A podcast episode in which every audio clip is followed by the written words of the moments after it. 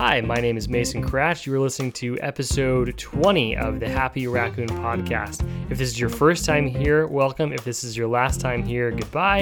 And if this is your third, fourth, fifth, or sixth, welcome back. I appreciate it. Today we have, of course, an especially special guest, just like every other episode. We got Josh Sheridan here. And first, No thing- relation to Greg Sheridan. no relation to episode whatever with Greg Sheridan, although they do know each other because everyone where I live knows each other. Um, and uh, but one special thing about today's episode is that Josh here and I were in the same fantasy baseball league, and um, we played each other. I believe week seven of, of this this uh, Yeah, I can't pull it this fantasy league, and I I destroyed him, and we had a bet going that You if I me, dude. I destroyed you. We had a bet going that um, that uh, whoever uh, whoever if I won that he'd have to wear a Dodger jersey on my podcast. So here he is dressed. And if he lost, he'd have to wear a Yankee one because I'm a Yankee fan. yes, and I way. won by a handsome amount, six to three. Did you Uh, win six to three? I beat you six to three. It was Ah, week six. It was like five to four or something. Nope, like I beat you six to three. Um, and uh, I believe I can thank Jesse Winker for this win. Winker. No, it wasn't Winker that carried me. It was Nolan Arenado, who now belongs on your team. That's true. Three home runs, five RBIs, batted 400. Oh, Aaron Judge, he had five home runs, six RBIs, and batted 571, and he's been terrible ever since. So, No, Aaron. No, Aaron. yeah, Aaron's one of those guys where, you know, he would be He's so a- much better if he was just healthy and consistent. He's a good dude. He's played in like uh, all but three or four games this year. Yeah. He's been he's been healthy. Yeah, he's been But playing better, and I've reaped Yankees benefits. Um, I drafted him super late. I drafted him like the 15th round. Oh, because was he still hurt coming into the year? Right? It Wasn't Uh, a little he thing? He just had like some like mild oblique stuff, which yeah, is yeah, so yeah, yeah. People and people weren't sure how long he was going to be out. Yeah, but I drafted him super late, and uh, you know, benefiting from that now. Um, what do you think about the? So for for those of you that don't know what's going on in baseball right now, um, baseball has a history of its players um, finding ways to take the upper hand in over the competition. So you know, the most classic one is the steroid era. Um, we had Barry Bonds and Mark McGwire and Sammy Sosa and all those guys, you know, with all super jacked and and, Canseco. and yeah, Jose Canseco all on roids, um, bashing home runs like crazy, chasing the home run title, and Barry Bonds actually got it and stole it away from the very deserving Hank Aaron. Um, Hank Aaron remind, remains the greatest of all time in my book. Um, but then we fast forward, and then there's been a handful of other things that have happened. But then you have the Astros um, stealing signs in the dugout using a camera in the outfield, and then Trash bringing a trash can so that the batter, you know, can know it's go, you know, the pitch that's coming. Um, and then most recently, and this is not that much of a surprise. Most recently, it has come um, out that pitchers and some of the more elite pitchers in the game are using a substance uh, when they throw the pitch to get a higher spin rate on the ball, and that makes the ball move more. Um, now, this has been done for a long time, but there has been a new substance that has been used called Spider Tack, and it's turning good pitchers into great pitchers. I don't necessarily think it's turning anyone who is not good into a superstar. There's been a couple guys that have kind of emerged. I'm like, where the heck did you come from? Right. Corbin Burnes and Brandon Woodruff come to mind. They were like, um, okay. Dude, you're dissing on uh, on the Brewers staff. They're pitching. yeah, staff. I'll, I'll even go to the Dodgers staff. You got Trevor Bauer, who had a 470 something ERA um, one season, and the next season he comes out and says that he's going to use whatever Gerrit Cole's been using. He comes out, wins a Cy Young, breaks some records, and, and has this crazy year. Dude, there's a couple of guys, dude. Wade Miley threw a no hitter like Yeah. a month or two ago. yeah, that's true. John Means threw a no hitter. Yeah. Um, so what is it? Screwball or? on the Yeah, for, for yeah, Tarik uh, Tarik Skubal. Yeah, he threw a no hitter. So anyway, so baseball's always been a cheater's game, and people are always trying to find the upper hand. It's always kind of had that grit. It's incredible. Yeah, I'm actually like really pro some of the like the sportsmanship. You know, now like stealing signs from second base is totally okay in my book. Yeah. Anyways, what are your thoughts on? Uh, so the most obviously the most recent thing. Sorry, I keep asking you a question and interrupting before you have a chance to answer. But the most recent thing was um, that MLB came out and said no more. And if we catch you with it, you get an immediate 10 game 10 game suspension. We will not accept any appeals, and the umpires are going to enforce it and check pitchers every game. Since then, that was Monday. It has been craziness on the baseball field. Um, we had pitchers yesterday who uh, umpires going to check them, and they were so insulted they took their pants off in the middle of the game. I kid you not. If you're not a Oh, baseball Sergio fan, Romo, dude. baseball's been turned upside down and inside out because this new random rule. But I think that for the most part, pitchers have been doing this for a long time and they've learned to do it this way. But they've been using like sunscreen and rosin to create some sort of substance to get more grip, which spider tack is much more intense than that. But anyways, I'm gonna actually let you answer the question this time. Give me give me your thoughts on on everything going on in baseball. All right. Well, if you let me ramble for a little bit, and then you can give me your thoughts, right? Yeah. Because it's interesting. Like I, I, I think baseball has always had this. For one, it's super interesting how much cheating has always existed in baseball. Yeah. For the last hundred years, you Mhm. know, ever since. I mean, I, I could go f- as, as far back as like the Black Sox scandal in the Yeah. in 1920, but so I don't know if there was anything much before that. But I mean, corked bats, steroids, spitballs, Mm-hmm. pine tar, George Brett. I mean, there's been guys cheating in baseball forever and I don't know if it's other sports haven't been around as long or because like basketball you share a basketball football you share a ball. Baseball everyone has their own equipment and stuff so i don't Yeah. know if that's how people get away with it more or try new things. But um it seems like baseball one they've had a cheating problem for for as long as as a sport's been around. Yeah. but but also it seems like they're they're always in constant tension with their with trying to raise their fan base. And, and so like what i think about that uh, you go back to the 90s with the steroid the steroid era um, well they had the strike in 94 right? The, Mm-hmm. the strike of 94 and you lose a lot of people uh, casual baseball fans Yeah. because the sport cancels and they're fighting over money and whatever. Well then you have the home run chase of 98 with mcgwire and sosa and it peaks of national interest and it's all over the news you know chasing chasing the home run record uh, roger maris's home run home run record and so it captivates baseball fans. And I feel like as those years progressed and Bonds hit in 73, baseball had to have known something was going on. But baseball is popular amongst their fan base. So I think they just turned their blind eye for a little bit until the problem became so prevalent. They're like, all right, now we got to do something. Yeah. And uh, I almost think that something's happening. It's the same kind of thing is happening now Yeah. where in you know kind of a, a different way from the steroids you know the pitchers using all these things to combat the launch angle uh, and, and increase their velocity because that's what's getting paid. It's it's like a cycle it's like it's cyclical dude. It's it's this vicious cycle where you know so and so who has great stuff or throws 100 gets paid a lot so what do they do to be able to do that so that they get paid? Well, I'll do that too because no one's enforcing the rules. But you have you have baseball where they just let their problems get too far out of control, Yeah. and then they feel like they got to step in and do something, and they just don't always do it in the right way. Um, you know, I, I would wish they would have done it before the season or after Mm-hmm. the season, and not not in the middle of the season. I mean, it's ridiculous. Like Scherzer getting getting uh, checked Yeah. three times in five It's- innings it's yesterday. goofy. Like, well, I just didn't fully understand. Like, you know, I love Joe Girardi, but Joe, like, he just he just got checked last inning, and he's and he's licking his fingers. Like, he's Yeah. not going to take like, you know, spider tack or pine tar and Yeah. you know lick his fingers or whatever. Yeah.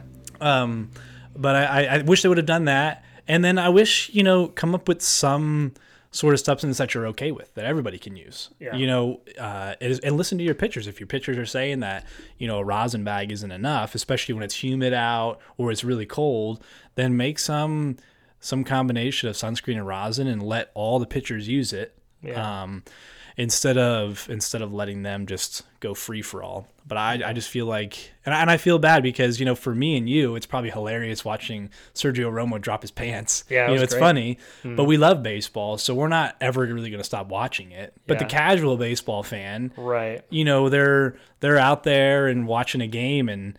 The game stopped again because so and so is getting checked. What are they checking him for? Oh, you know, foreign substances. Oh, then they just do that last inning. It's, it's just I just feel bad for the casual fans Yeah. and It's I, I feel like in their in their effort to boost viewership, they they kind of hurt themselves by Yeah. making stupid choices like this. Yeah.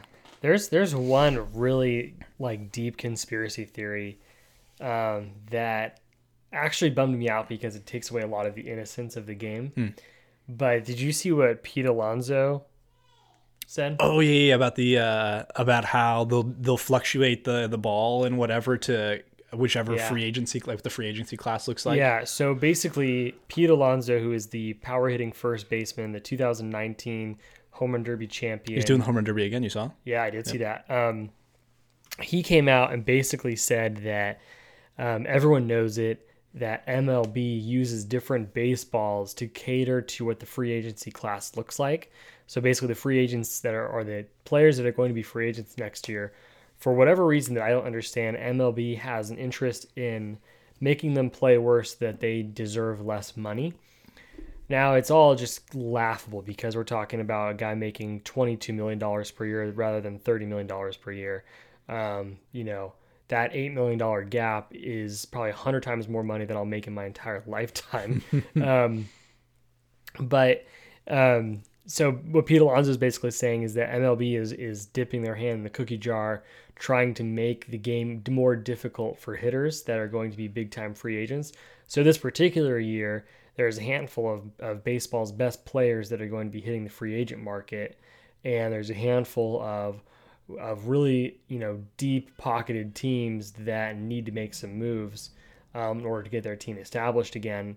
Um, so it's really interesting because you know if that's really what's going on, where MLB is tampering with the integrity of the game in order to sway, you know how free agency looks. Um, it's kind of sad because it really does take away from from the integrity of the game, and it makes me a little bit sad. well, frank. didn't you see? Um, remember when Verlander was talking about how the balls had more drag? I think it was two years ago in 2019. Yeah. Um, that you can even feel it on the seams that the balls have changed over the past couple of years.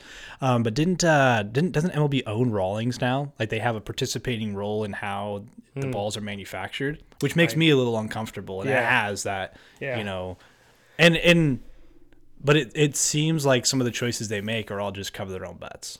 Yeah, um, I at first thought, to keep this PG, right? Yeah, before I'd ever heard of this conspiracy theory, I thought that the juiced baseballs were because home runs bring in more ratings, which I 100% agree with. Yeah, like some to a favorite, casual baseball fan. Yeah, yeah, well, even to well, me too. Like I'm a hardcore baseball fan. I watch two games, three games a day. Doesn't matter the team. I watch a ton of baseball, and as much as I love watching an elite pitcher go out there and, and spin the ball for eight innings, you know, eight inning shut piece and, you know, two to zero game, I would way rather watch a game like the Phillies and Nationals today. From today. Where where Andrew McCutchen hit a grand slam. The very next inning, Josh Bell responded with a grand slam. They ended up finishing the game like like 12-11 or 11 to 10. Okay, yeah, yeah. Sorry about it. I don't care if you're casual, hardcore. That game is far more entertaining. I'd hmm. like maybe a little bit better pitcher duel, but yeah. Um, I watched uh, Freddie Peralta, went to Brewers game last week. Freddie Peralta and Tyler Mahle. Like Tyler Mahle's another one with spin rate and stuff. Yeah. Like with with coming out of nowhere, he struck yeah. out twelve guys that game. Yeah. Um, but that was a good two one game. Yeah, but um, but I think majority of fans, hardcore or not, they prefer the home runs. Yeah. They, so I thought, okay, that totally makes sense. Juice the baseballs because you know uh, more home runs. That makes sense to me. And you know, pitchers will adjust. I think to keeping the ball low you know, pitchers in their last, you know, 10 years or so have really gone after that high inside fastball to strike someone out. You know, if guys are able to get on top of it, they can hit it out a lot easier than a ball that's in the dirt. So, but maybe uh, they've gone the way pitchers have countered it is with the spider tack and different stuff like that. With higher yeah. spin rate equals you might give up a home run or, right. or whatever here and there, but yeah. we're gonna but, get through it better. Yeah, what's what's the the you know the main thing is that when uh, the spin rate on the baseball is 2,900 revolutions. Um, the batting average against a 2,900 revolution ball is like 0.67. Yeah. And that's what Gerrit Cole's been throwing. And Gerrit Cole inadvertently admitted to using. I mean, everyone already knew. It was a bad press conference. It was a really ugly a press, bad conference. press conference. But he, in, in, you know, he totally admitted to doing it. Um, but now his, his spin rate is back down to a realistic level. Yeah, yeah, you saw Still, it dropped still an elite pitcher. Yeah. I think. But also it makes me feel sad for the teams like like the Yankees who committed like nine years to him, three hundred and twenty million dollars. I mean, that's the thing where organizationally you feel like you've got to know that so and so is is doing this. I I figure that organizations knew and they just didn't think that MLB would would do anything. Would yeah would saddle yeah, up and do something about that's, it. That's but fair enough. Anyways, let's let's uh, steer the conversation to something that is a little more interesting to a broader audience other than us. Um, Tell me about the greatest or the biggest or maybe your favorite sporting event that you have ever been to. Yeah, so um, yeah, I love going to baseball games. It's just the cheapest sport. You know, if yeah. you you know, and if you're a casual sports fan, there, go to a baseball game. Like uh, I just I realized we moved back here uh, from from training. We were missionary training. We moved back to Pennsylvania. It was 2018, and for whatever reason, my parents didn't take me to a lot of Yankee games growing up. Even the Yankee games were my favorite team. Born and raised in New Jersey, uh, an hour outside the city. Never went to a ton of Yankee games. Went to one at the old stadium. It was a rainy day. Jaret Wright pitched. It was horrible. Wow. Good glory days. um, but I realized that you could go to a you get a, a bleacher seat or upper deck seat for twenty bucks. Yeah. So I started looking around. I'm like, oh man, I can go to. So I went to like four games that year. Yeah. Well, uh, when they 2019 they were doing the fan, I was like postseason fan ticket lottery or something like that Okay. for for the Yankees. So uh, my sister, her husband, two of their friends, Felicia and I all entered into it to try and get into the lottery so we could buy tickets earlier. So we we got in. I think like three of us got it. So we bought tickets for it was ALDS Game Two, Twins Yankees at Yankee Stadium. Uh, it was a beautiful night. So you know we left the kids with my in-laws. We went into the city because Felicia she loves she loves going to games with me and stuff and doing that together. And upper deck, but I mean it was ninety five bucks, dude, for a playoff ticket. Yeah. Which if you try and go and see any professional football game, like you look go to Packers in Wisconsin, go to Lambeau, it's like 150 for a nosebleed seat. Yeah. So 95 bucks for a Yankee playoff game, it's some of the best money I've ever spent, and I'd do it again in a heartbeat. Yeah. And uh, I think they were up like two nothing at this point, but my favorite player was Didi, Mm-hmm. and Didi hit a grand slam. But I put I pulled out my camera, 'cause the bases were loaded, and I thought, man, I think Didi's gonna do something cool here. Yeah. Oh, And he hit a grand slam, so I have it on video. I actually have it pinned to my Twitter feed, the top of my Twitter page, because it was the coolest moment ever. It was my favorite player and my first Yankee playoff game, Nice. and watch Didi launch a grand slam. That was awesome. That was a Very ton. cool. That was a ton of fun. So that, is that your best one? Your That's probably one? my best one, dude. That is probably my best one. I mean, we went Yeah. to ALCS game four, the next series against the Astros. Uh, and they, they got destroyed, dude. Mm, Yeah. they got destroyed. But got to see CC pitch his last game. He blew out his shoulder that game. Yeah. and that was that was sweet in a different way. But Yeah. but yeah, ALC or ALDS game two was was my best. Playoff baseball, there's is is so electric. Yeah, I never, I- I've the only playoff games I've ever been to were at Dodger Stadium, but they are awesome, man. yeah. It's cool in the Northeast because you like you get that cool October air, so you're Yeah. like in a sweatshirt and it's fall and stuff. But there's but there's baseball going on. Yeah. it's awesome. A lot of Dodger games, it's like 100 degrees in, in playoff weather. you know, you're in the hot sun, and uh, yeah, I've been to a couple couple Dodgers playoff games, and uh, yeah, they're pretty awesome. But Dodgers during the regular season, you can get a nosebleed seat for like three bucks. Yeah, it's not it's bad. just such a big stadium. There's only like you know, there's 53,000 seats, rarely sold out on like a Wednesday night. So I used to, I used to drive for Lyft, along with working full time. So I drive for Lyft out in the city, earn enough money to you know buy myself a Dodger ticket and parking, go to the Dodger game, go home, and uh, you know the things that you do when you were single and live alone. well, they have uh, at at uh, well, it's American Family Field, but I feel like it's always gonna be Miller Park. They changed their Yeah. name, uh, but they just came out. They have a deal, I guess, and this is all new to me because I never lived in Wisconsin before. yeah, this is the Milwaukee Brewers. Yeah, the Milwaukee Brewers, dude. They have so they have days where it's like five county Fridays, so you mm-hmm. can get in like half price tickets on Fridays if you live in around Milwaukee. They have like kids fourteen and under half off days. They have this thing where you can get a standing room only ticket for a whole month, every game that month for thirty five bucks. Whoa. A ticket. So that's say they play fifteen home games, thirty five bucks for a standing room only seat for fifteen games. Yeah, stand for like three hours though. I mean, but there's probably enough empty seats. You can just pop in a seat. I'm Yeah. sure, even if it's upper deck or Have you ever done that? Have you ever swapped for a better seat at a game? Yeah, the first Yankee game I went to actually it was it was Jaret Wright. It was 05, the old stadium. They're playing the Texas Rangers. Um, Lance and Nix. Do you remember Lance and Nix? Yeah, it's kind of funny Lance how those baseball names come Yeah. back when they're such random players. Yeah. But uh, we had I think we had upper deck seats, but it was kind of a rainy, misty day, and Mm-hmm. so we moved down. Not not like the first row, not like the first level behind the dugouts because you they have usually have the ushers that block Yeah. that, but the next row back, you know, you move up and kind of kind of steal a seat Nice. every now and then. I remember one time um, I went to I went to a Kings game. This was a Los Angeles Kings game, a hockey game. I got free tickets from my girlfriend's dad because he wasn't able to go. Girlfriend at the time's dad. I'm ex girlfriend now. Just to confirm, you know, better safe than sorry. But he gave me some free tickets, and uh, it was me and a friend from work. I forget his name, but I think his name was Blake. And um, we were up there, and he was like nosebleeds behind the goal. So like the worst seats Yeah. you can get were the ones that we had, the very top row. Um, but they were free, you know, and so we were, we were there. We got there super early, and they're all warming up and, and going around and whatever. And uh, so we thought, you know, we got enough time. Let's try and like sneak down and see if we can get a better ticket. So we sneak down on a floor level at the Staples Center, and we pick a random aisle where we see a security guard's like distracted. so pick a random aisle and we just play it cool, man. We just walk down, keep our head, you know, we just yeah, we know exactly where we're going. Oh yeah, look, that's our row, you know, fake and looking at tickets, stuff like that. So next thing you know, we're like center ice on the glass, right? We're watching these hockey players go by. Um, Andrew Kopitar, who is uh, I believe he's still on the Kings. He's a total stud. He threw us a puck, so we got like a puck. oh, dude. and then you know, game is like about to start kind of soon, and we're still just in these seats, and we're like, and the stadium's filling up, and like, shoot, man. And Staples Center only holds like fifteen thousand. Yeah, it's, that, yeah, it's small. It, it's pretty small in comparison to many stadiums.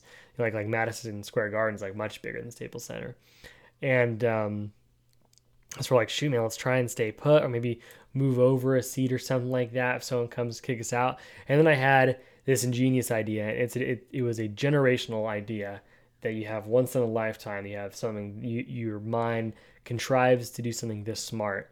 I went on StubHub right before the game started and I looked for tickets near me that weren't sold yet or that were still for sale on StubHub. So I knew that, that the likelihood of them being bought this late before the game starts. Yeah. So sure enough, the game was scheduled to start in five minutes. StubHub's going to pull the tickets off in like five minutes or so. And I find these seats like two row or two seats down from us. So we ended up staying there the whole game. So we went from nosebleeds behind the goal, like the worst seats you could have, to center ice on the glass. We are banging on the glass. People were fighting on the glass and all that. That's a bold move, moving down to, yeah. to seats right at the beginning and the. The bummer is that we didn't have any food the whole game, and we had to pee really bad. Um, because if you left, the security guard wouldn't let you back down because you have to have your ticket with ticket with you. So we had to stay down there the entire game oh, no, in order to make it work, and it was worth it because like I've always said that I've been to like every major sporting event. I've been to an NBA game. I've been to an NFL game.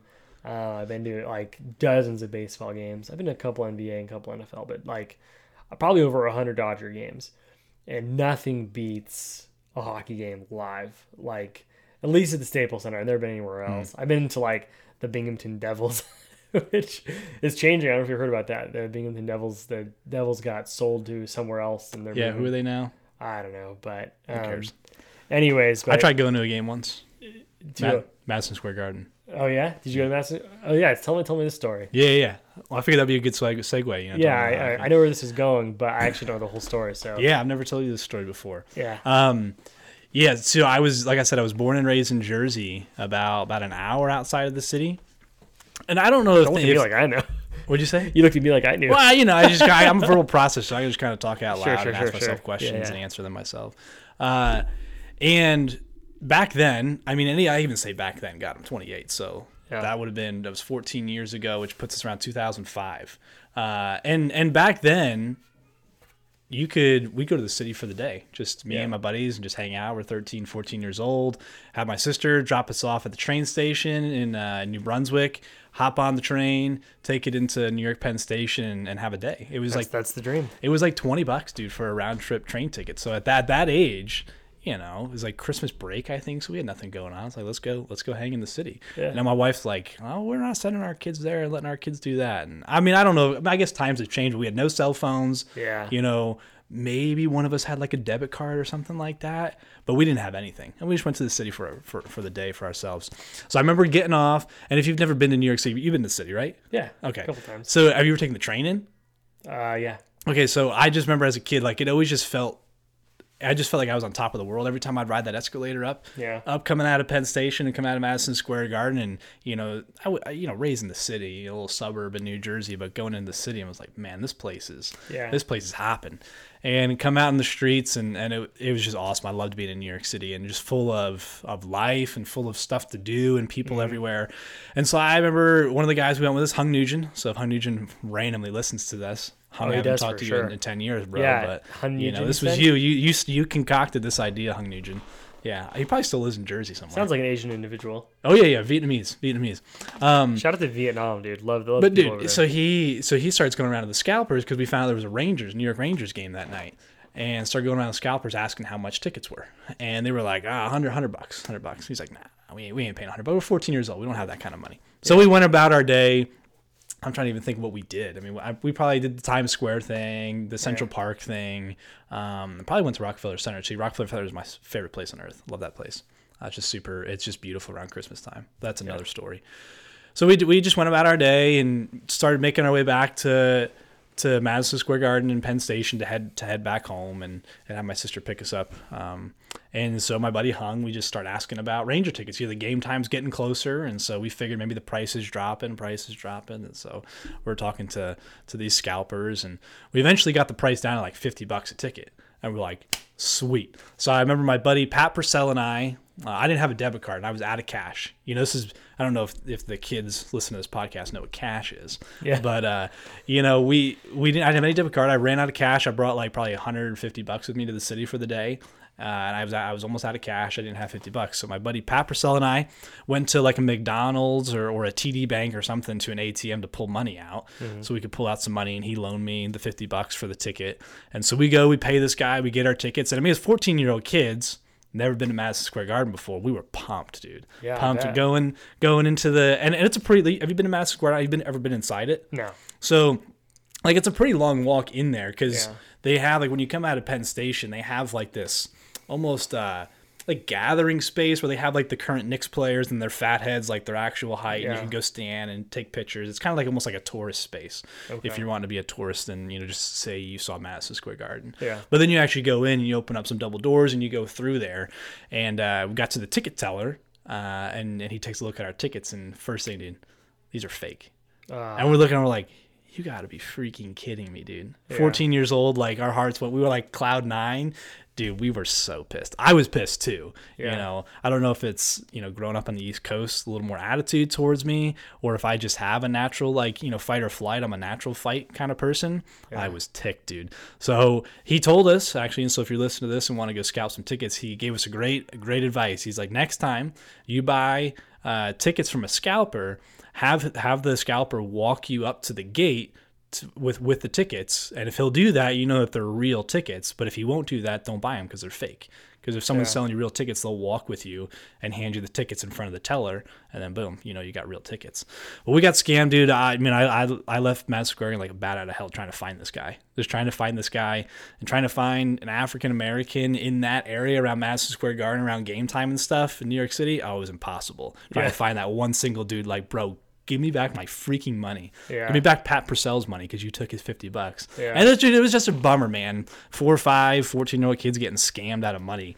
You know, I'm just trying to think, ridiculous. like, dude, come on, man. and how much money to kids that young? It's like a fortune. Oh, dude. Yeah, man. We don't have that kind of money. We don't have that kind of money. And thought we'd all go to this Ranger ticket, super pumped to go to Madison Square Garden. And dude, he freaking took advantage of us. I found one guy and I started swearing at him and yelling at him and stuff. And I don't know if I, I don't, I wasn't trying to pick a fight, but I was mad. I was so mad. Have You ever been in a fight before? No, no, I probably tussled with a couple kids in middle school or whatever, but not like an actual like not an actual fight fight. I've never been in a fight. No, just kind of a little couple scrums. Tim Murray from New Tribes. Yeah, yeah, yeah. He knocked me out cold twice. No, he didn't. Yeah. One time, um, when uh, when I was when I was at school there, he and I would wrestle all the time. Tim and I are best of friends. Oh I still love Tim, and uh, Cop now. But yeah, yeah, he is a cop now. Um, right. But Tim and I wrestled a couple of times. And one time he choked me out cold. Oh dear. Um, and I uh, was his RA. I should have known that. what's that? I was his RA. Were you RA at that time? yeah. Were you? I was. That was Tim's RA. Yeah. Okay. Um, no, because Curtis was my RA when I was there. Oh, maybe it's switched. Maybe it was the second year or something like Yeah. that. Yeah, yeah. Yeah. But anyway, so uh, so Tim knocked me out. It was actually the first year because you were an intern when I was there. Oh, that that makes Yeah, sense. That yeah. makes sense. So so Tim knocked me out cold, and then one time we were wrestling, and he like or we were play fight. I don't know. I mean, this just sounds so incredibly immature, but and he backhanded me in my face and knocked me out cold. Oh no, dude. Is this just never- down down in the dorm? What? Is this just down in the dorm? Yeah, just all over the place. That's funny. And uh, yeah, I loved him. That Tim and I were best buds, and we, yeah, that's where we actually met. Was uh, at New Tribes Bible Institute in Jackson, Michigan, same place where I met my smoldering wife Becca. Um, but it's so funny just how full circle things go, because I remembered you when I met you there. I mean, you know, it wasn't that long ago and Yeah. there weren't that many people, so it's not that surprising. But you always wore the same Yankee shirt all the time because you were maintenance and you probably had like one designated shirt. Which uh, what Yankee shirt was it? Was it my Pettitte one? I think it was. Andy Pettitte. Yep. Andy Um, Pettitte. but yeah, but uh, I, would- I am interested to talk to you about that though because I've shared on here a couple of times my my you know why I didn't last very long and my struggles there um, and everything like that. I wanted to get your your take on it. Do you remember much of me when I was there? Uh, probably a little bit. Were you there a semester or a year? A semester. Okay. It was So a I- semester fall of 2014. So probably a little bit, but not a ton. Yeah. Well, what I can tell you is that I was a I was a problem for a lot of people, and I didn't feel like I should have been. Um, but uh, and I've shared this on the podcast before, but I showed up and um, didn't immediately connect with the place, um, but also the place didn't connect with me super well, and that was the first time in my life I had I had been the person that people had a hard time understanding, or I had never been the type of person to be in trouble all the time but I was in trouble for little things. Like I like having my way of doing things, um, and my system of things. And so one of those was, is that I would intentionally let some of my homework compile on top of each other, and I would do it on Sundays in like the break room Yeah. or the lounge or whatever. And the reason is because they had NFL Red Zone. I like doing my homework and glancing over and seeing, you know, the scores of the football games Yeah. that was like my thing to do. And sure enough, someone pulled me out of there. My dean pulled me out of there, and he, you know, um, grouched at me and got me in, in trouble. And, and and but little things like that kept happening. And I got called out once because I was carrying an empty cardboard box down the stairs, and I dropped it down the stairs and went tumbling down the stairs. And someone told my dean on, on me that I was throwing boxes down the stairs. Oh, dude. Um, and I don't have no ill will towards the individual. I will say that my dean was Brian Connard, and it was I, it was his first year being a dean. And I think looking back now, as I've had a chance to process it, I I think he felt that his job was to bust people and was to get on people's case rather than working with them on being a part of the environment and actually enjoying their time there. Yeah. I think he took every opportunity to reprimand me, and it really got to me. Yeah. Um, and so my attitude towards the place turned really sour, and I left on on good terms. I'm actually back now, just online and under its new name, Ethnos 360. But what can you tell me about your experience there? Um, obviously, you went and you did two years to school Yeah. there. How did your experience differ from mine? I mean, you were a lot closer. Um, Mich- Michigan's kind of dead center in the country. You were on the East Coast, um, in the suburb of a big city. I was on the West Coast, in the suburb suburb of a big city. Um, but what was your experience like?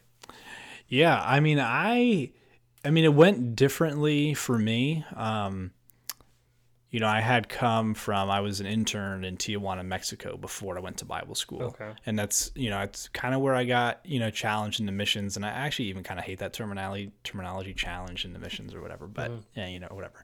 Uh, but I knew I wanted to get involved in missions, and so I knew I needed some Bible education. So I had known uh, somebody who went through there, and so I you know it was cheap too. You know, it was, it was one of the cheapest places I found to get Bible education, and so I decided to to go up to to New Tribes or NTBI or now Ethnos 360 Bible Institute.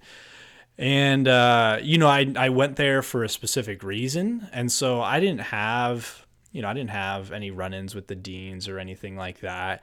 Um, you know, I think sometimes like philosophically, there can be some differences uh, amongst staff members and you know we talk a lot about grace and but in actually like working that out in practicality you know what does it look like? You know you know even you know what, what i'm doing now which we can get to later but you know you see somebody doing something or struggling with something like usually it's it could be an indicator of something else that's going on. So instead of you know hey don't be doing that or what do you what do you got going on? Like what are you doing that for? Like just take them out to coffee and sit down like hey like how are, how are things going you know i've heard this or i've seen this and you know i just don't know like is there something Yeah. else going on or whatever like you know i've i've uh i've just come around to thinking through like if you see something in somebody's life, you know, you have an op- opportunity to just have a conversation. Yeah. Like it doesn't have to be hammering down on something. And and I, I didn't, you know, it's most of what I got was was was uh, having conversation. I mean, I guess I didn't break the rules or wasn't a, a nuisance to anybody for me to have any of those conversations like you might have had because I might have had some of the same ones. But um, I loved it, dude. Uh, it was it was great. I had I think for me, growing up in a Christian home and stuff like that, like it was a really good time to actually have a solid foundation poured in my life for uh, knowing God and, and pursuing Him and what that looks like. And uh, you know, it's been it's been seven years since I graduated now. So if I look back, there's probably some different things that I wish were done differently, or I wish were different emphases or whatever. Um, but I think my biggest takeaways now, even like seven years removed, is I learned I learned more about God and my relationship with Him. And I still enjoy theology, but the things that I deal with more daily, uh, you know, kind of flow out of, you know, my understanding of God's character. Mm-hmm. And and so that's what that's what Bible school was good for for me for. I met my wife there too. Shout that's out to right. Felicia. What was that like? How did you meet Felicia? Um, it's probably the same way that a lot of couples yeah, yeah. You know, did the tell, tell me, did, tell me the did story. the Bible school thing, dude. There really isn't a story, man. She says we met in the lunch line. I mean, I don't really recall. I don't really recall much. I, I mean, so who made the first move? Oh, dude, bro, that's like stretching back nine years. I mean, I think it was like a mutual thing. Where we just started hanging out together, and then it kind of turned into like doing homework together or whatever. And then I was interested in her, so I actually you know, had a conversation with her about, you know, I was interested in her and didn't know, you know, what she felt or anything like that. Uh, and so then that kind of turned it, okay, like we're interested in each other and getting to know each other a little bit. And I remember I had a conversation with her dad, like, hey, you know, I think your daughter's cute. And, mm. um, Roger, you know, Roger, yeah. Roger Dodger, love to date her. And, and, you know, had that conversation and, um, but I, I don't exactly. I'm trying to think of what that's like having that conversation with Roger. Dude, he was he. I love Roger so much. Dude, dude. Roger's awesome, man. Yeah, I love uh, Roger. Uh, and and everything i don't know if he tries to be nonchalant like if everything inside like you know maybe he's thinking something different but wants to come yeah. across like hey i'm pretty chill or whatever or if he sometimes he's just chill but he was he was really he was really chill about it yeah, yeah like let me give yeah, you a quick a quick roger ahead. story just because I, I genuinely do love what if he listens to this is it gonna be a good one yeah it's a good one um just because I, I genuinely love your father-in-law he's been such a wonderful guy to know since moving here He's the type of guy where he actually makes me feel at home in this area. Sure. He's one of a few people, and I actually really appreciate yeah. Roger and Roger's heart. But to give you and and the listeners a, a glimpse into what Roger is Roger like, Haynes. Roger Haynes. Um, my daughter Haven um, loved going on. He has a, a riding mower that is a lot better than mine, and has a wagon in the back. And he took Haven and Gabe and Shiloh for a little tow around the yard mm. in the back of the wagon and Haven just loved it. And so they, um, the kids went back for like a birthday thing a couple weeks ago, and Roger Holly was telling Becca that Roger spent like two hours carving a, a path in the yard through the tall grass around his property. Um, and making sure that he weed whacked things so that Haven couldn't reach out and get like a thorn in her finger or something like that. So Roger spent two hours of his time paving a way that was safe for Haven to go on another tractor ride in the back of his tractor. Yeah. And he simply did it for my daughter's like joy and happiness. And to me that like I mean like as like Haven's dad that just like touched me like and you know so so kind. Um, but like I just love the joy that Haven gets from things. Yeah. And so another person like does something for her like that. It's just like anyway. So that's just like my one. one he, lo- he loves story. kids. He loves kids. Yeah. Anyways, I love Roger. So you so you uh, you asked Roger for permission to date Holly. Not, not Holly. That's I'm sorry. Holly's Holly's your mother-in-law. that would be a whole other question if you ask him that, that permission. No, Felicia. Um, I get their names mixed up for some reason. Yeah. But uh, so Felicia, and he's super chill about it, as I would expect him to be. Yeah, yeah. And uh, so so then then what? Oh, then we dated for oh man, it had to have been six months. Um, had to have been six months, and then I broke up with her, dude. No, yeah. I didn't know that. Yeah, yeah, summer of 2013, bro. So I broke up with her. Um, your father-in-law, James Camacho, passed away, and then her dog died in the span of like three weeks. Oh, it was a rough, it was a rough summer. Yeah. Uh, and well, I didn't know any of that at the time. I think she actually might have reached out to me like when when uh, when Pastor James died, and like, hey, you know, you know, James died, and and yada yada yada. I just thought you would want to know, and I was like, oh God, I'm like the world's worst human being. Yeah. uh, yeah. And then her golden retriever that she had had for you know ten years or whatever, Fourth of July fireworks gave it a heart attack, and her, and her dog died. Yep, yep. Oh. Yep, yep. So then we, you know, but it, that, that summer was hard, dude. Long distance dating is just no fun at all. Yeah. Um, you know, I was in Arizona and she was in Pennsylvania, and Right. I was working for a residential house framing crew, so I was up at 4 a.m., work at five, and she's kind of already going at work. And by the time I'm done with work, she's eating dinner, and then by the time she's done, we kind of swapped.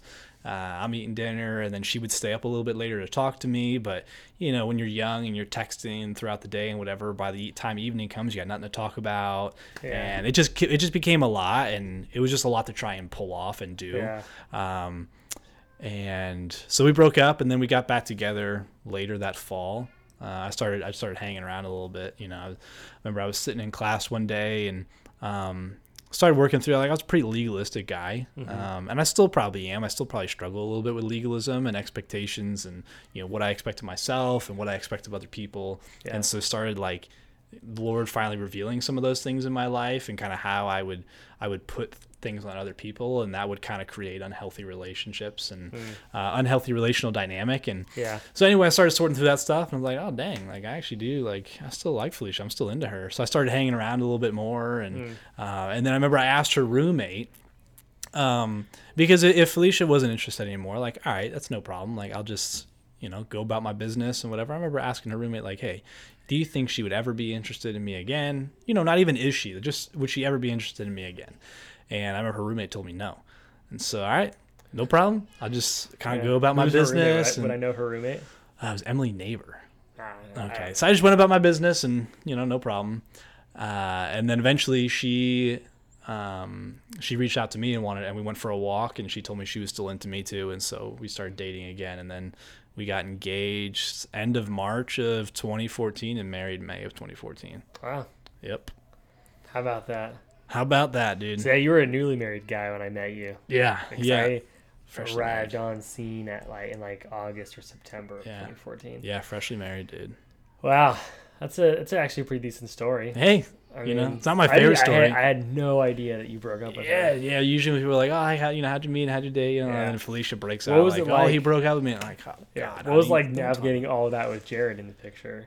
Jared is is Felicia's older brother. Well, so He's a pretty he's a he's a tall drink of water. He's a real tall, handsome drink of water. well, he's like physically imposing, but once you get to know him, like it doesn't quite match up with his personality. Yeah, like he could be a lot more intimidating if he wanted to be. Yeah, he's um, he looks like you know the movie Pan, like Peter Pan, like the actual live action Peter Pan, the blonde kid. I don't. I haven't seen that one, dude. Okay, well that's what he I looks thought you were like. talking about Hook, and like he don't look like Robin Williams. No, I know it was uh, Pan. I'll show you the cover of it and see. I Yeah, looked I mean, Pan like- on YouTube, and it just gave me frying pans because, of course, Our like Jared, like Jared and Lee in our lives, like just haven't matched up a ton over the years. Like so, when we were dating, they were at MTC. okay, And then when we dated the second time, they were raising support. Hmm. Um, and then when we got married, we actually got married that quick, like from engagement to marriage, because they were leaving for uh, for for the mission field in July of 2014.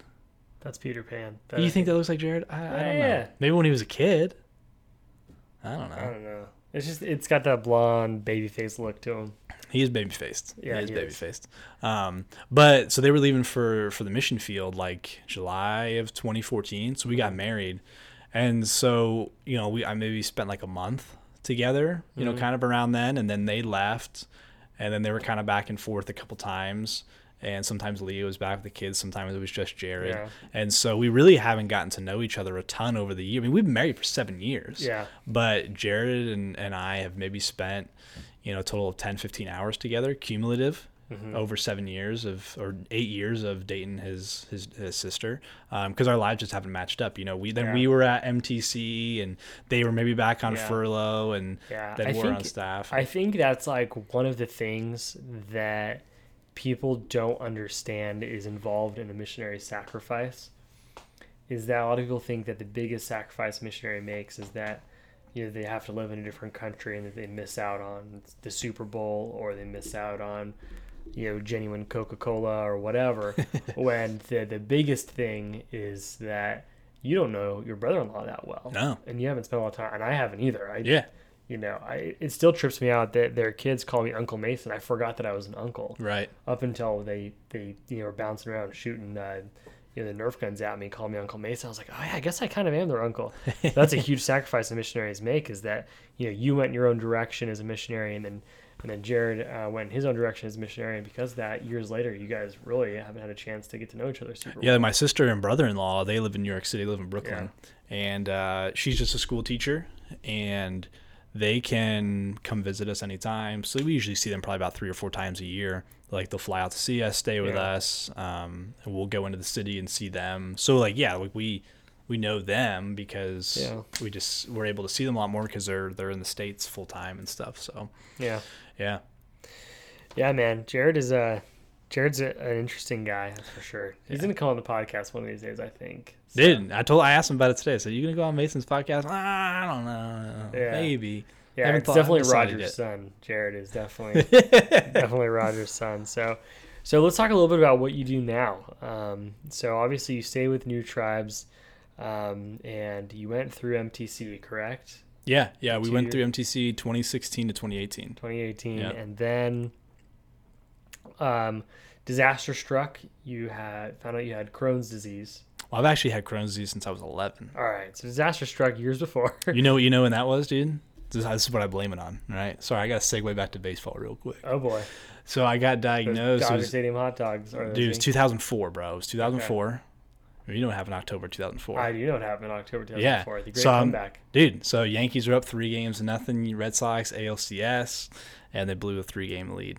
Mm. Lost lost four four games to three. Lost in game seven. Yep. So I went to the hospital. I had like 105 fever. I'm, the Yankees must have stressed me out big time. Yeah. Um, but yeah, it was right around. I mean, it wasn't exactly during that series, but I remember like having a fever, a little sick on the couch watching one of those games. yeah. And uh, I blame the Yankees for it, dude. Yeah. But years later, Yep. Crohn's disease would keep you from going overseas to a different country. Yeah. Um, and so you now serve as a missionary on campus at Waukesha, Wisconsin, which is where Becca and I would elect to go if we ever did actually do school in person on campus.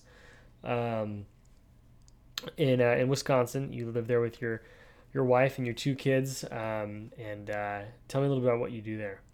Yeah. So it's just like any any other school, but it's a it's a pretty close knit community. Um, you know, I mean, think I think right now there's like 180 students, um, but there's like a three to one staff ratio, so it's pretty sweet. You know, my wife and I, uh, we basically we're there to invest in students and disciple students. I mean, that's our that's our big goal, uh, and why we're there is to to build relationships with these students, uh, encourage them, challenge them, walk alongside them in their relationship with God um, you know, as they're as they're some of them living on their own for the first time, some of them uh, a little older, maybe having some baggage in their life, and they come into Bible school uh, with you know different different uh, perspectives on God and different things. Like we get the privilege of walking alongside those guys, and you know they're not all going to go on the mission field and, and be missionaries and whatever, and we know that, um, but a cool opportunity to be able to build relationships and, and encourage these guys in their walk with God wherever they end up, whether they're pastors or um, truck drivers or missionaries overseas, whatever it is. So uh, I work in the dean's department. And I'm with the single guys in the dean's department. We get to talk about porn all day. Good lord, um, I'll never forget those. dude! You had uh, the you had that one co- the podcast about porn, right? At, your- at your last job or whatever. yeah, Yeah, yeah, dude. We could talk about like porn most of the day and yeah, masturbation and all those kind of fun things. Oh, yeah. Um, but I no, remember like- uh, Brian Connard, same guy as before. He used to, you ask everyone about their thought life, and I used to be like, "What? Do, you, do you use that term also?" Uh, no, no, dude, no, dude. Okay, I mean, may, maybe like in there, like if they're not struggling with porn, like is it is it that you're struggling with your thought life, like you know, thinking What's about funny things is that he was saying thought life. It took me years to figure before out. I finally figured out, like, oh, he's talking about like what I'm imagining or what I'm thinking about. so like if I'm thinking about girls, Yeah. which guilty Yeah. all the time. No, except I- now it's my wife all the time, which is is a healthy thing. But I try and come up with uh, different different words for masturbation, so I don't have to say masturbation all the time. So Yeah. I'll, I'll, talk It's about I'll call it rub, rubbing the chub. oh, I, okay. Wow. guys get a kick out of that. Well, Yeah. it, may, it may- loosens the tension and it makes them laugh a little bit. So Yeah. you know, it, you know, it's good. Um, but yeah, like so, so I work in the single guys department, and Uh-huh. I get to hang out with guys all the time. So I mean, I took a couple guys hunting last year. Um, saw a deer with one of them.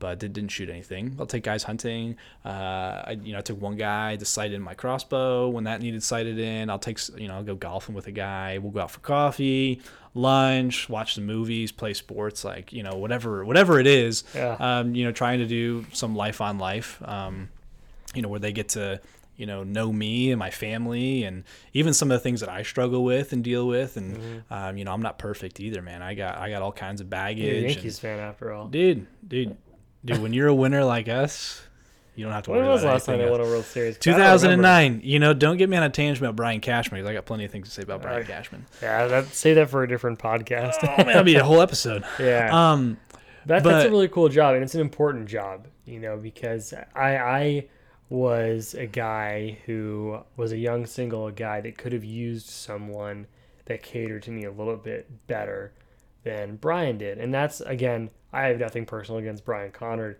He was a very masculine man's man. I remember he used to have like UFC wannabe fights like in their house where he'd invite people over to wrestle. And I know I was joking earlier about Tim knocking me out a couple of times, but like that just wasn't me. I wasn't gonna spend my time hanging out with a bunch of dudes wrestling each other. It just sounds a little bit, you know, not my uh, not my tea. But even though it is Pride Month, it's not really my thing. Um, but you know, uh, Brian and I really didn't relate to one another, um, and there wasn't really any guy there that that I felt really comfortable relating to that really like made an effort to understand me. It was really unfortunate because Josh Matthew would have been a perfect guy. I think I love Josh Matthew, but at his time, he his son was born extremely premature. Ezra, yeah, okay. um, who's doing well now, which is great. But um, he would have been a lot more, you know, better for that role for me. Yeah. But um, Well, the nice thing, so there's a difference in how Jackson kind of did it and how how Waukesha kind of did it. So when I was a student at Jackson, you each dean kind of had their their couple RAs and all the guys in those dorms. Um, in Waukesha, I mean, it's kind of free game. Like we each have like our RAs that we have, but the rest of the single guys, like it's free game. Yeah. So if so and so, I mean, it makes it a little could be a little more confusing or a little more work because like it's just not as black and white. yeah, But you know, if you get along with so and so better, well, go go hang out with him, or you get along with so and so, go hang out with him. You're hanging out with Yeah. staff member, go ahead.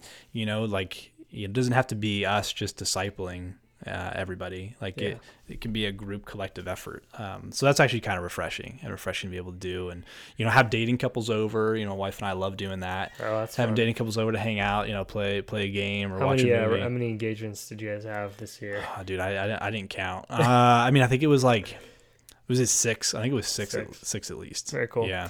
Well, I, I got to tell you, it's an important job, um, really important job, and I know several people that you know as well. I'm not going to say their name here on the podcast, but have gone to new tribes and have left new tribes and or or any Bible school too, and they refer to themselves now as ex-evangelicals. I don't know if you've heard that term, um, but are essentially walking away from their faith and. Uh, and they have their own reasons, but for the most part, their reason is to pursue things of this world and um, so any layer that there can be aside from the actual education part of Bible school, I think is so critical to um, to people who are you know just coming coming out of Bible school, Yeah. especially people who are like me who went there extremely mature and left kind of hurt and, and sad um, that he was rejected from a place that he thought he would find a home in.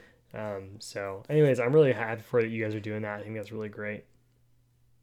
Yeah, dude, it's hard. Like, I, you know, I watch, you know, students do that, do that now, and you know, people I went to Bible school with, and, and Yeah. stuff like that, and you know, even even people I went to youth group with in high school, or people I knew as pastors, Yeah. or or whatever it is.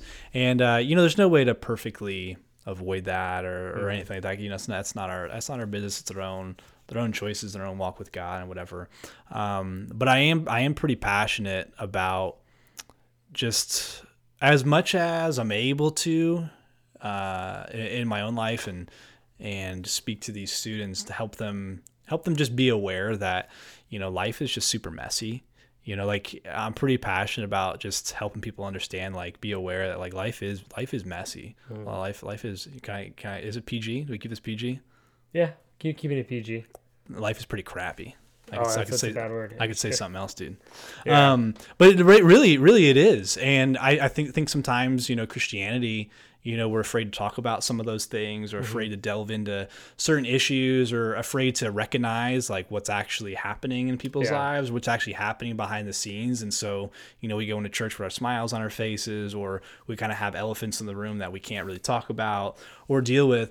And it's just super unfortunate because, um, you know, a lot of these kids are 18, 19 and maybe maybe some of them have some things in their past that they're able to to tie you know biblical truths to like experiences they've had and be like okay that like makes sense to me. Uh, but for a lot of them it's their first time living on their own or their mks are coming off the field. They don't really have a ton of life experience to kind of tie with you know with god. And um, i you know we talk a lot about you know god's conforming you to his image. And you know it sounds all like nice and sweet and cookie cutter and you know you get that tattooed on you or you know something something cool a cool little tagline but i've just found over the years that like it like being conformed to the image of christ hurts. Like it is a painful experience and it's not fun. It's not always enjoyable. I mean it's worth it but it's not it's Yeah. not always fun. And you know you look at the world and you look at politics or social media or um, people suffering with you know physical illnesses and the list could go on and on and on. And you know life is messy. It life is. is. messy. It's crappy. It's full of it's full of garbage. And um, being able to be an effective minister to people where you can empathize and understand what people are going through and communicate God's truth and his character to people in situations like that and come alongside people is just a, a really healthy place to be and a hobby horse for me um, you know in my life and the things that you know Yeah. I've been through in life yeah Yeah, for sure. Well, I appreciate you, man. I think we're gonna wrap up this episode there. All right, dude. Appreciate you coming on. You made it to an hour, and uh, yeah, man. I, I I gotta say, like, you know, it, it's so funny that you and I are friends to me, um, because of like I knew you as the intern guy. You were my second favorite intern, right behind uh, Jen Raby. um, and uh, but it just is funny to me how full circle things went to now that we're kind of not really, but like kind of related kind of related now through marriage. You know, your uh, your sister is married to my brother-in-law, um, or that doesn't sound right your sister. my sister-in-law is married to my sister-in-law is your sister-in-law There you go. Your you go. your sister is married to my wife's brother-in-law. My wife's sister married. you just make this sound confusing because you're saying my sister my No, no, sister no, no. no. New York You're, City. you, it is your sister. no No, it's not your sister. it's your wife's sister It's my wife's sister. is married to my wife's brother there we go. There Your- it is, my dude. wife's sister is married to your wife's. dude you're gonna get like no I kept thinking of this. Jared as a sister for some reason. um, anyways, uh, yeah, I do appreciate coming on. It is crazy to me that, that we're friends now, that we're kind of related, just because things have gone full circle for me. And uh, anyways, I'm so grateful for um, you know all the forgiveness you've given me over the years, and and just love you've shown me as you know. Um, you know, since moving out here and the friend you've been to me, so I do appreciate it a lot. Um, appreciate wearing the Dodgers jersey and being Dude. a man of your word. I'm a man of my word And uh, anyways, man. go yankees Yeah, yeah, right.